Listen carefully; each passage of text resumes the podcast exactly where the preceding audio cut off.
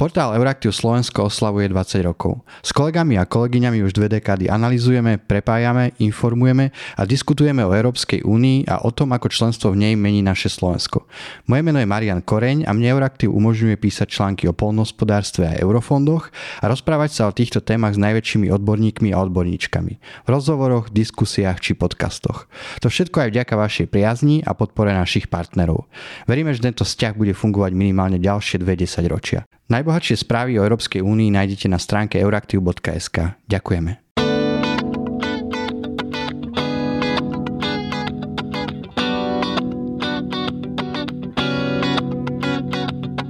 Vítam vás pri ďalšom dieli podcastu portálu Euraktiv Slovensko. Moje meno je Marian Koreň a mojim dnešným hostom je europoslanec za progresívne Slovensko a frakciu Renew Europe Michal Viezik, s ktorým sa budeme rozprávať hlavne o emisiách polnohospodárských chovoch tak pán Viezik, ďakujem, že ste prijali pozvanie do podcastu. Ďakujem za pozvanie. Teším sa na rozhovor. Európske inštitúcie v ostatných mesiacoch rokujú o revízii smernice o priemyselných emisiách, tak si najskôr povedzme, o čom je táto smernica a čo je jej cieľom. No, je to zaujímavé, lebo je to naozaj veľmi rozsiahla smernica, veľmi významná smernica a napriek tomu zostáva tak trošku ako v úzadí a v pozadí. Eh, ak sme sa bavili o emisiách, tak eh, väčšina toho narratívu sa točila okolo emisí eh, uhlíka a skleníkových plynoch. Ale teraz táto smernica je zameraná vlastne na širokú škálu priemyslov, ktoré operujú v Európskej únii a ktoré produkujú znečistenie. A vlastne toto znečistenie je predmetom tejto smernice.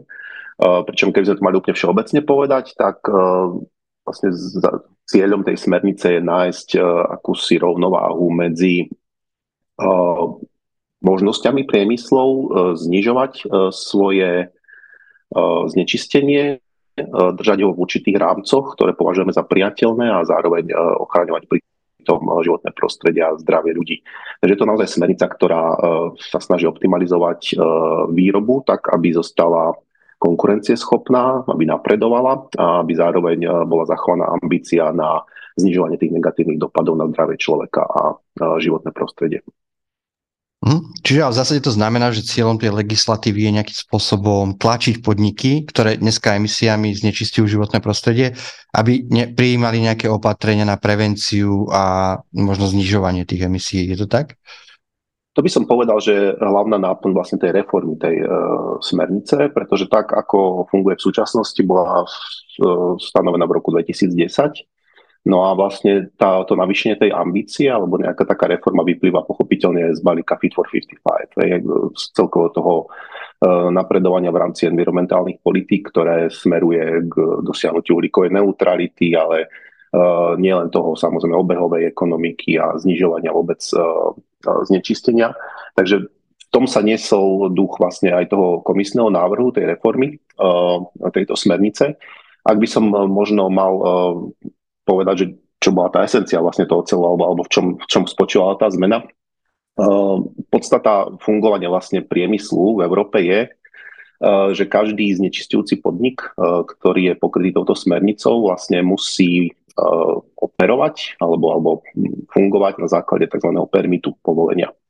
Eh, v tom povolení sa stanovuje eh, na základe pomerne komplexného procesu, tzv. sevilského procesu, kde sa stretávajú vedci, stakeholdery, samotní priemyselníci, ale aj napríklad niektoré NGOčky stanovujú akýsi rozsah pre danú činnosť, povedzme metalurgický priemysel, v rámci ktorého na základe Eh, prístupných technológií, ktoré sú priamo uplatňované eh, v teréne, sa vytvorí akýsi rozsah znečistenia, eh, ktorý, ktorý považujeme za priateľný, ktorý nie je nejakým vysok, vysokým spôsobom nadlimitný a ktorý považujeme za udržateľný. A povinnosťou vlastne každého podniku, ktorý operuje v danej oblasti, bolo doteraz dostať sa do toho rozsahu, a zostať v ňom. Hej, to, bola, to bola podstata toho permitu, toho povolenia.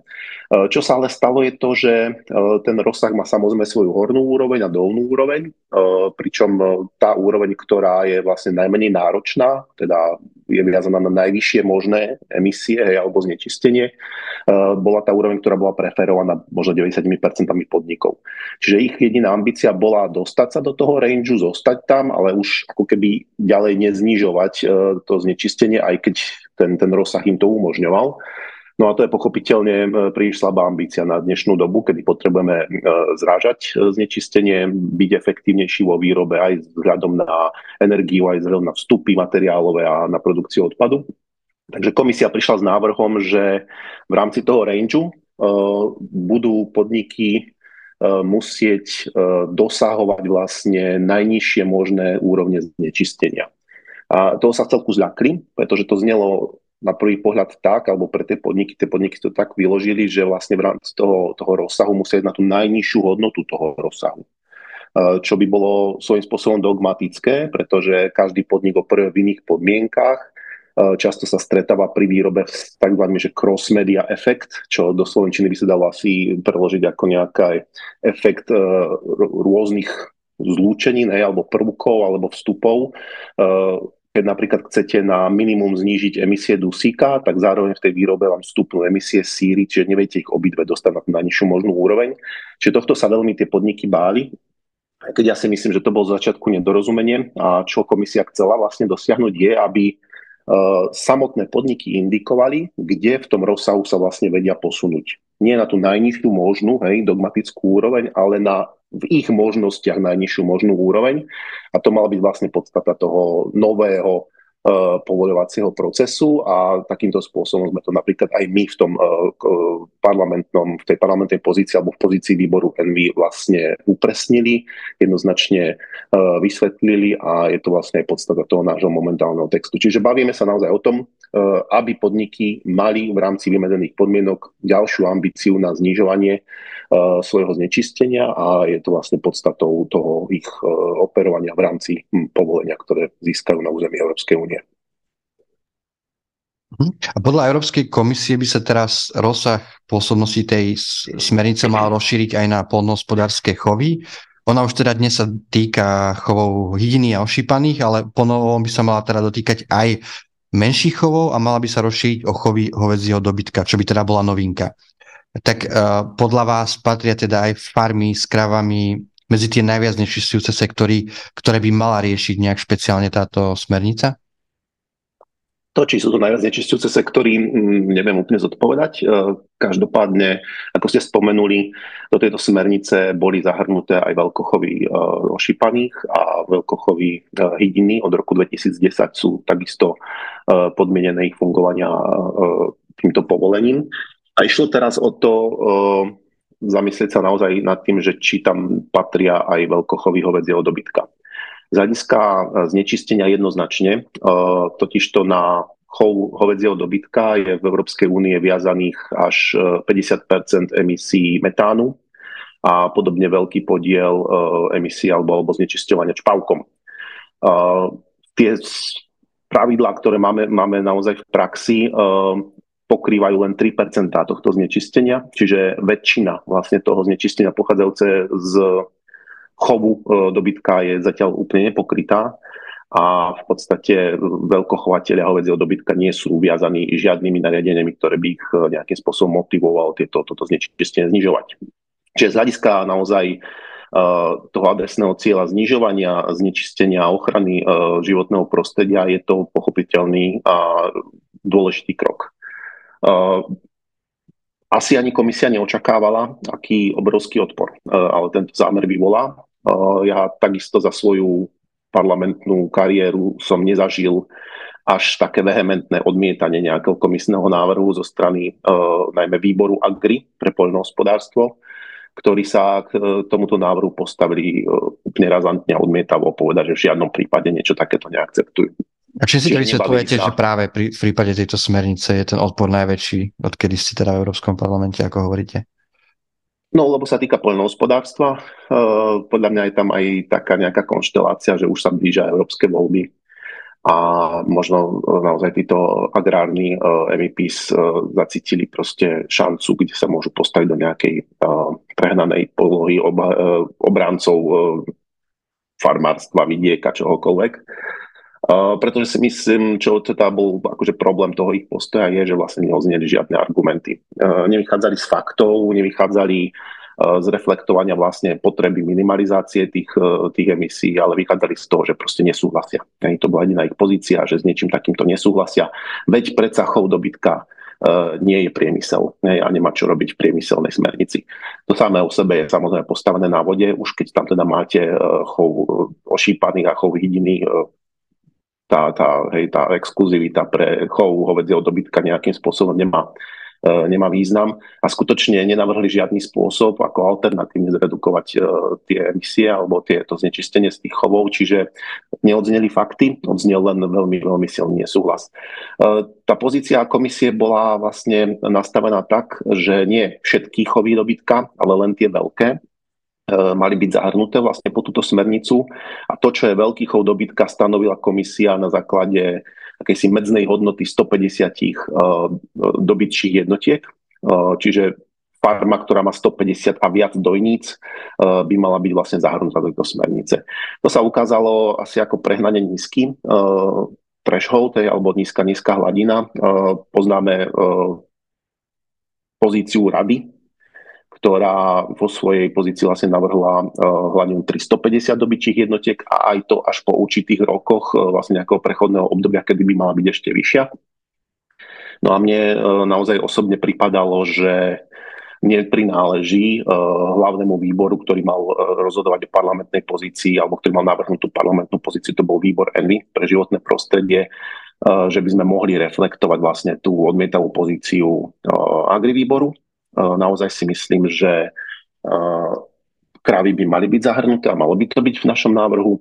Otázka bola, ako sa vlastne postavíme k tomu komisiou navrhnutému medznému intervalu 150 jednotiek, no a postavili sme sa vzhľadom aj na to, aké, aké boli nálady v parlamente, tak, že sme navrhli medznú hodnotu 300 dobytčích jednotiek a vrátanie nej ešte vymedzenie tzv. extenzívnych fariem, to znamená fariem, ktoré aj pri prekročení tej medznej hodnoty majú dostatočný priestor pre voľné pasenie dobytka, ktoré zabezpečuje hustotu dvoch dobyčích jednotiek na hektár, tak takéto farmy aj v prípade, že by mali tisíc dobyčích jednotiek alebo mali by 5000 hektárov voľných pastvín, tak by neboli zahrnuté eh, do tej smernice. Čiže ten náš návrh spočíval v tom, eh, naozaj pokryť veľké priemyselné farmy, vylúčiť eh, malé farmy, drobné farmy, stredné farmy a tie farmy, ktoré môžeme nazvať, že extenzívne s dostatkom vlastne voľného priestoru pre pasenie.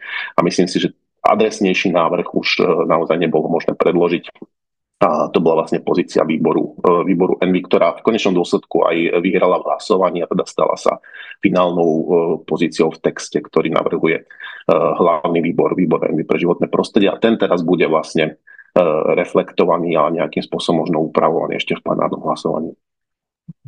Máte predstavu, že pri takomto limite, že zhruba koľkých fariem možno v rámci Európskej únie by sa mohla dotknúť e, tá smernica, e, respektíve možno keď to stiahneme na Slovensko, e, ja som si pozrel nejaké štatistiky pri tých mliečných kravách, tam zhruba veľkosť, priemerná veľkosť farmy je nejakých 300 kusov kráv, tak viete, že na Slovensku, že aký, aký podiel chovateľov by to mohlo zasiahnuť?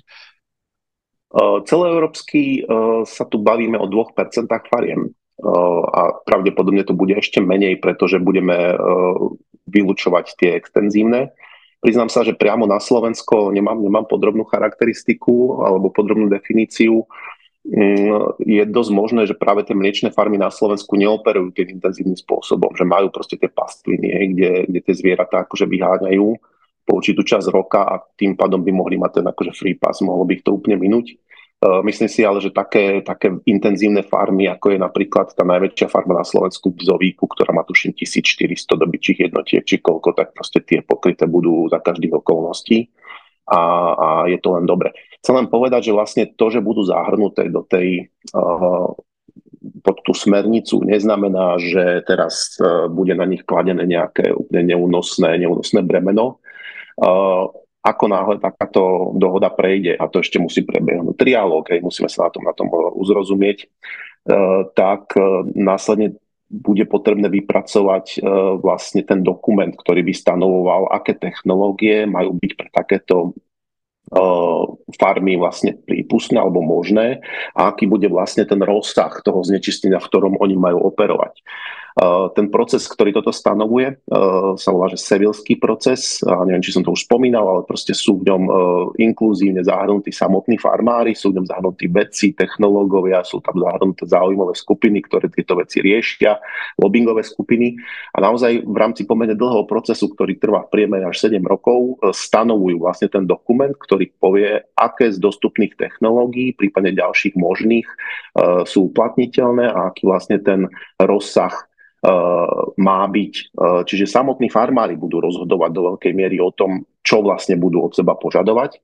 A keď sa naozaj dohodnú na nejakých hodnotách, ktoré budú zvládnutelné, je to pre nich svojím spôsobom len dobré, pretože reálne hej, majú na papieri ambíciu znižovania alebo regulovania toho svojho znečistenia.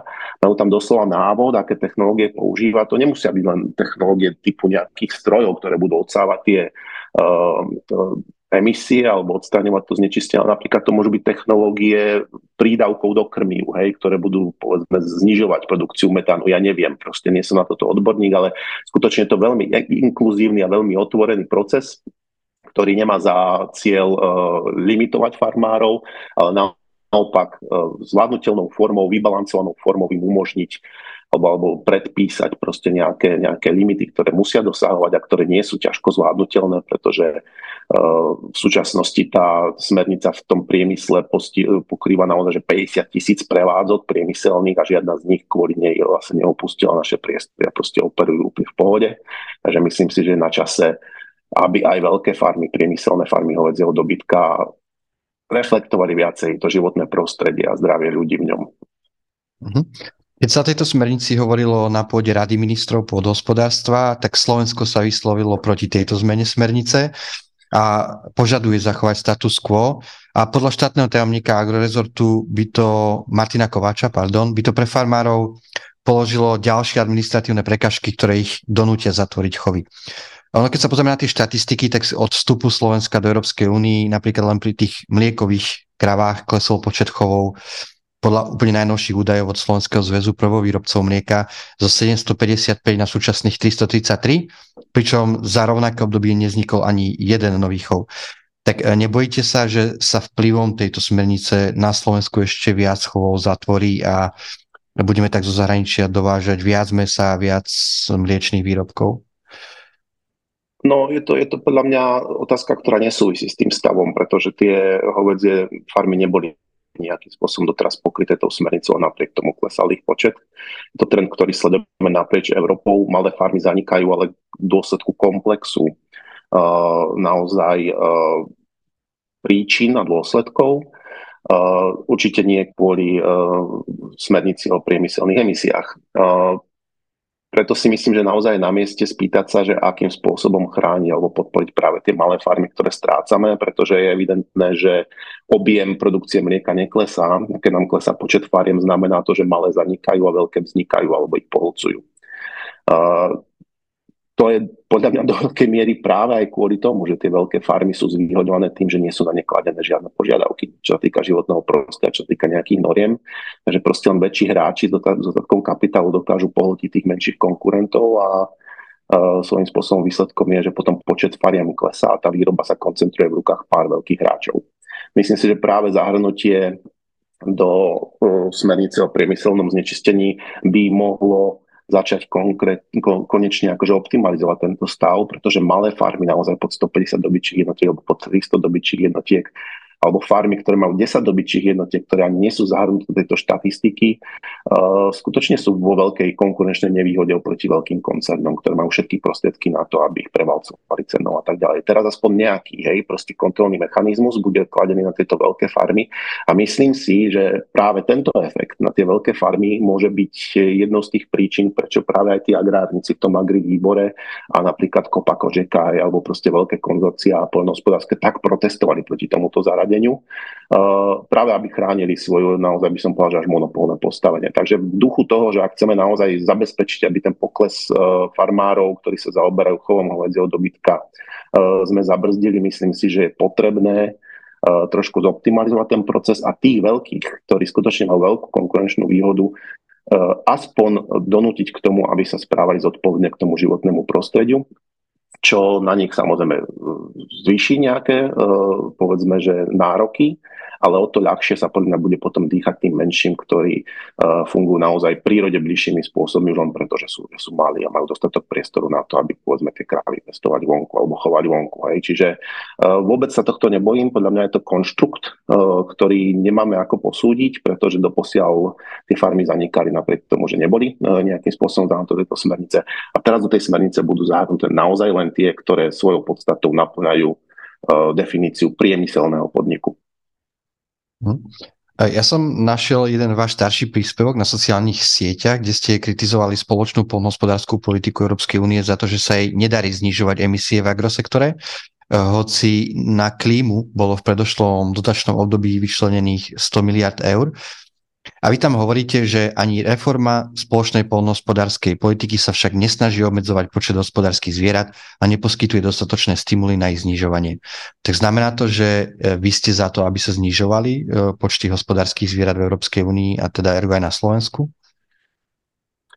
Uh, to, to má samozrejme svoj kontext nejaký. Uh, myslím si, že baviť sa iba o počtoch uh, je dostatočné, musíme sa baviť o koncentrácii. A ten môj, ten môj apel v tomto, v tomto príspevku mal svoj akože dobový kontest, ktorom to hovoril samozrejme. A ja som ho adresoval najmä na to, že by tá podpora mala byť na extenzívne chovy dobytka, kde e, nie je jediným cieľom alebo jediným efektom len produkcia množstva aj mesa, mlieka, ale naozaj aj veľmi dôležitý a nezastupiteľný efekt pasúceho sa dobytka alebo pasúcich sa zvierat na ekosystémy, hej, pasienkov, lúk a tak ďalej. Eh, ja som v tom čase naozaj mal pocit, že tá reforma, a doteraz si to myslím, eh, že tá reforma nedostatočne reflekto, reforma spoločnej poľnohospodárskej politiky, tak ako bola presadená, nedostatočne reflektovala potreby eh, spolupodielania sa poľnohospodárstva na klimatických a biodiverzitných politikách. Skutočne tam stále zostala hlavná váha na podpore samotnej produkcie ako takej, bez nejakých bližších, bližších podmienok a to si myslím, že nebol na danú dobu už e, správny postoj. Tu ale chcem povedať, že to, čo navrhla Európska komisia, je jedna vec a to, ako to následne potom implementovali členské štáty cez e, strategické plány, je vec druhá. A tu by som naozaj pochválil napríklad Slovensko, ktoré z toho, čo bolo možné, myslím, že veľmi veľa práve posunulo týmto smerom žiadaným, ktorý som ja teda, e, ktorý mi chýbal v tej samotnej reforme e, a pomerne veľká podpora je naozaj práve na extenzívne pasenie uh, hovedzieho dobytka, myslím, že aj podpora očiarstva a tak ďalej. Čiže z tohto hľadiska som potom zostal spokojnejší ako, ako predtým, než som písal tento, tento status. Uh, osobne si myslím, že na európskej úrovni mohol byť väčší akcent kladený práve takéto podporné mechanizmy, ktoré by e, ku živočišnej výrobe e, boli schopné podporiť aj tú pridanú hodnotu pozitívneho vplyvu na ekosystémy, biodiverzitu a prípadne aj klímu. Hm, e, ten pastevný chov aj pri kravách je v tom novom dotačnom období podporený novou ekoschémou, ale ten problém je, že napríklad pri tom mliekovom dobytku naozaj aj s tou pastvou klesá výrazne užitkovosť kráv, a respektíve produkcia, produkcia mlieka. A teda aj keď dneska máme nejakú tú ekoschému podporujúcu pastelný chov, tak napríklad tým chovateľom uh, z juhu Slovenska sa to, za tú sadzbu, ktorá má tá ekoschéma, aj vzhľadom na tie ceny mlieka, uh, neoplatí robiť ten pastelný chov. Uh, teda podľa vás znamená to, že by Európska únia alebo teda možno Slovensko malo ešte výraznejšie finančne podporovať polnospodárov, aby prechádzali na ten pastevný chov uh, z, tých, z toho konvenčného spôsobu? Tu možno treba naozaj rozlišovať, či sa bavíme o mliekárenstve alebo, alebo o mesných plemenách. E, myslím, že pri tých mesových plemenách tam není žiadny problém a ten extenzívny chov naozaj vonku aj outdoorový e, je bezproblémový. Je mi jasné, že tie dojnice sú tlačené naozaj do čo najväčšej produkcie a tá sa znižuje tým, keď majú voľný pohyb. Ale tu sa naozaj musíme zaoberať aj takými vecami, ako je welfare zvierat, po ktorom je veľká, veľký dopyt do strany verejnosti a myslím si, že je už neudržateľné, aby sme stále posúvali ten horný limit eh, dojivosti tých kráv do nekonečná. Proste potom z toho vzniknú naozaj eh, zvieratá, ktoré nie sú schopné už pomaly sa ani, ani, ani pásať, keby sme im to pripustili. Aj, že toto si myslím, že není úplne vyvážená pozícia.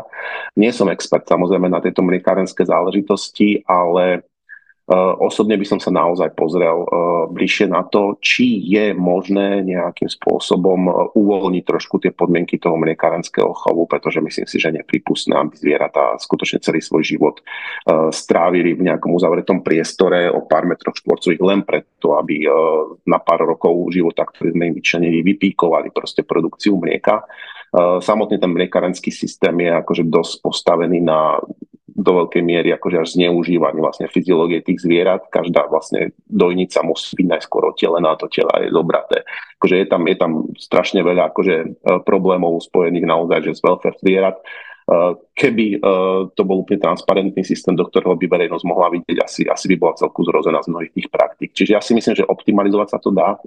Pochopiteľne vždy veľmi dôležitý faktor je tá cena, náklady a tak ďalej. Čiže Uh, nemyslím si zatiaľ, že tá implementácia išla týmto smerom, že by nejako hlbšie, hlbšie analyzovala uh, možnosti a možno práve smernica o, emisí, o priemyselných emisiách, hej, ktorá stanoví naozaj uh, technológie, ktoré pomôžu znižovať znečistenie, bude mať nepriamo efekt aj, aj na takéto záležitosti a nakoniec sa ukáže, že vieme robiť veci aj lepšie a to aj vrátane podmienok, v ktorých tie zvieratá držíme. Ako ste povedali, poľnohospodársky výbor Európskeho parlamentu prijal stanovisko, podľa ktorého by sa teda tá smernica o priemyselných emisiách e, nemala vôbec stiahovať na hovedzí dobytok. E, váš výbor prijal vlastné stanovisko.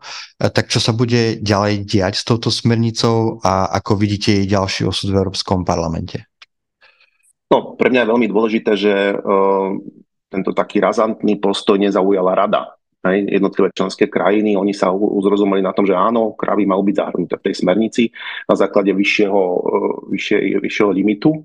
Eh, čiže ten postoj agri výboru bol naozaj akože neštandardný v tomto smere. Hej. V podstate hovoril, že parlament by mal eh, ísť s požiadavkou do trialógu, že úplne vylúčiť kravy. Našťastie agri výbor nebol tým hlavným výborom, bol to vlastne iba jeho opinion, názor, ktorý sme reflektovali asi do tej miery, že sme boli nútení potom ten komisný návrh alebo zvyšovať. Aj proste ten limit zvyšili sme až dvojnásobne. Čo zase z hľadiska takých, takých normálneho fungovania väčšinou parlamentný postoj voči tomu komisnému býva ambicioznejší. Teraz sme dvakrát menej ambiciozní. Čiže vidieť, že ten postoj agri výboru mal svoj efekt Uh, otázka je teda, ako to samozrejme skončí, pretože to rokovanie tu ešte ne, nehasne. My teraz sa musíme v pléne uh, väčšinou zhodnúť na parlamentnom postoji, aj keď vlastne to, čo budeme dotazovať, je ten uh, postoj výboru Envy, pretože to, bola, to, bola, to bol hlavný výbor, ktorý mal na zodpovednosť toto vlastne rozhodnúť. Uh, ja predpokladám, že vznikne teraz veľký tlak na to, cez nejaké split hej, proste návrhy na to, že čo vymazať z daného textu, takže proste toto bude dosť silno atakované. Neviem zaručiť, aký bude výsledok v tom pléne, pretože už mnohokrát pri legislatíve, ktorá sa týkala poľnohospodárstva, bolo vidieť, že parlament má tendenciu prikloniť sa k názoru toho výboru Agri. To polnohospodárstvo je v tej európskej politike strašne citlivá téma. Veľmi veľa europoslancov a europoslanky na ňu reflektuje a to je v rozpore s faktami alebo v rozpore s tým, čo je potrebné. Proste je to taký trošku nedotklivý alebo nedot... Hej, proste obor, ktorého sa neradno veľmi dotýkať.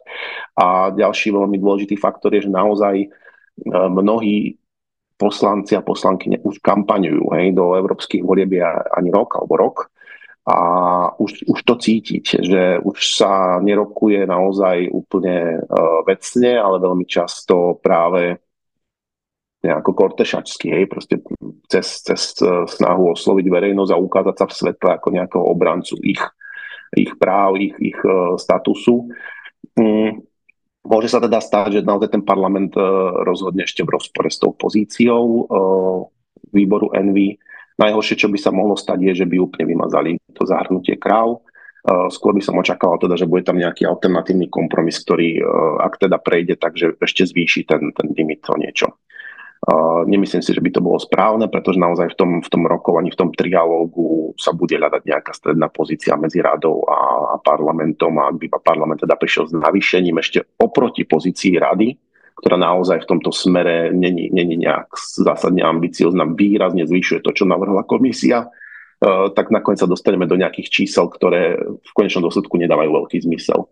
Keď pôjdeme, povedzme, ak by sme išli na limit, že 500 dobyčích jednotiek, tak už pokrývame menej ako 1% všetkých fariem operujúcich v Európskej únie a úplne sa míňa efektu toho, že chceme vlastne znižovať to znečistenie. Hej, my vlastne, keď hovoríme, že menej ako 1%, ani nevieme, aká je konkrétne tá hodnota, je tam to znamienko, že menej ako 1%, môže tu byť naozaj len pár najväčších fáriem a proste tam už je potom otázka tej efektívnosti. Čiže dúfam, že naozaj fakty a argumenty zotrvajú a parlament e, sa prikloní k tej pozícii výboru NV aj v, tejto, v ťažkom rozhodovaní, ale, ale naozaj bude to boj a väčšina, ktorá vznikne pre podporu e, tohto návrhu, bude veľmi tesná. To bola posledná otázka. Hostom dnešného podcastu bol europoslanec Michal Viezik. Pán Viezik, ďakujem veľmi pekne za rozhovor. Ďakujem za pozvanie a do počutia. A za finančnú podporu pre tento podcast ďakujeme Európskej komisii. Moje meno je Marian Koreň a budem sa tešiť pri ďalšom podcaste.